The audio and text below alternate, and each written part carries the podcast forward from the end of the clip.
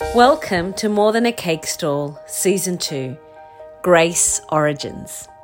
I'm your host, Sylvia Siu, and this season we hope to help you prepare your heart for the celebration of the birth of Jesus Christ, our Lord and Saviour. We'll be dropping two episodes a week in December, reflecting on the grace origins of Jesus' origin story, the women in his distant lineage, his mother and aunt, and the prophetess who met him in his infancy.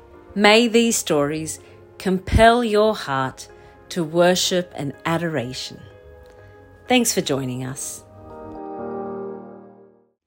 He had just convinced his brother to sell Joseph to Ishmaelite slave traders when Judah, son of Jacob, married a Canaanite woman. Together, they had three sons.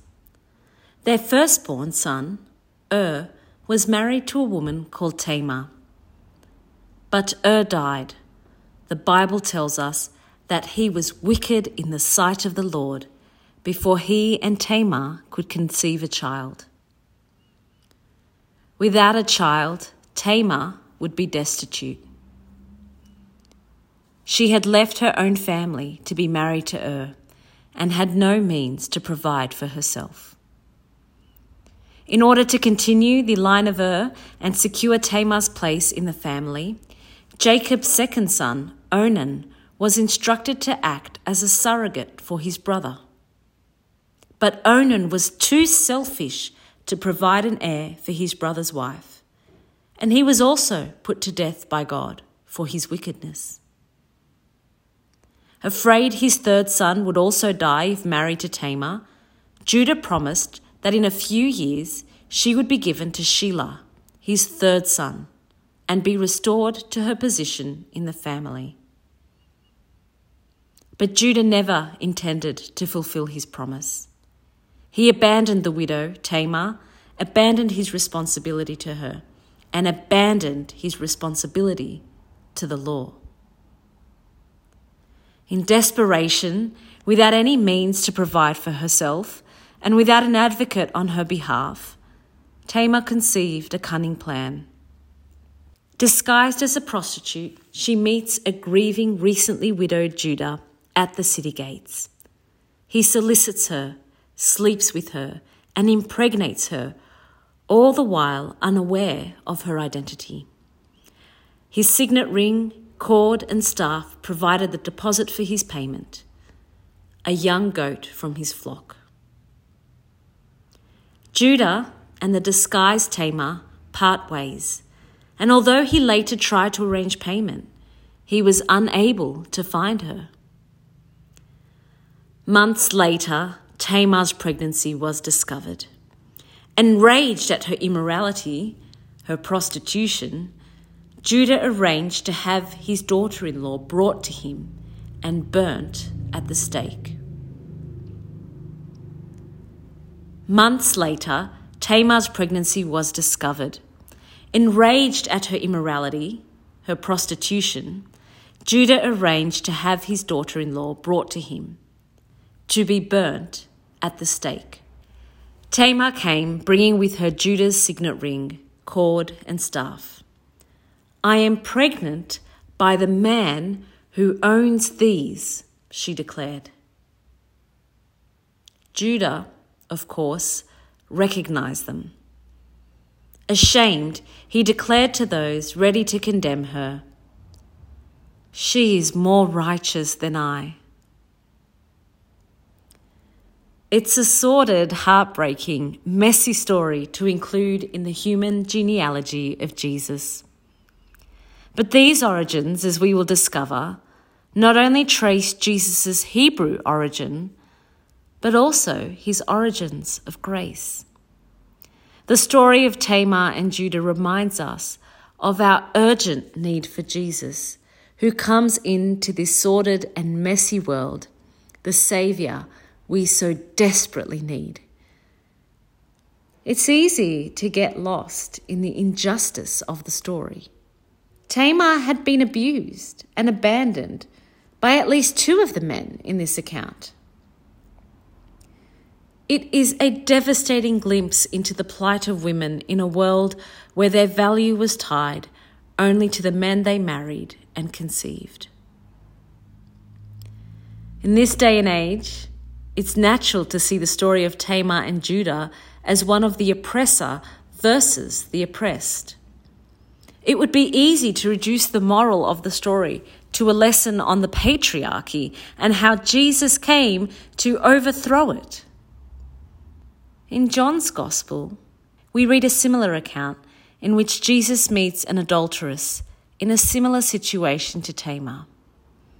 This time, her oppressors' weapons were made of stone, not fire, but their purpose was the same to condemn her. And although he was the only one who could condemn her, Jesus didn't. Instead, he came to her in her brokenness. He spared her life, restored her dignity. He extended to her forgiveness and called her to a life of repentance. Jesus came to love broken and destitute women like Tamar, to restore their dignity in a world that denied it, to forgive their desperate acts of immorality and empower them to go and sin no more. But Jesus also came for men like Judah. He came to convict them of their self righteousness and to show them the kind and merciful heart of God, to forgive their sin and invite them to follow his model of sacrificial, merciful love. And the writer of Genesis wants us to know that Judah did eventually learn to model this sacrificial, merciful love. When Judah and his ten brothers stood before the governor of Egypt, unbeknown to them, the governor was their brother Joseph, whom they had sold into slavery.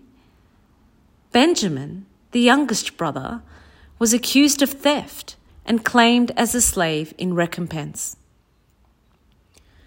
Judah demonstrated compassion and self sacrifice, offering to substitute himself in place of Benjamin, his father Isaac's most beloved son. Judah did not remain an oppressor. He acknowledged his failing of Tamar and lived heroically in his old age.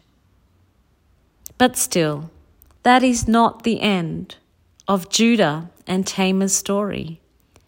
Somehow, in the miracle of Jesus' birth, God restores this broken, sordid story.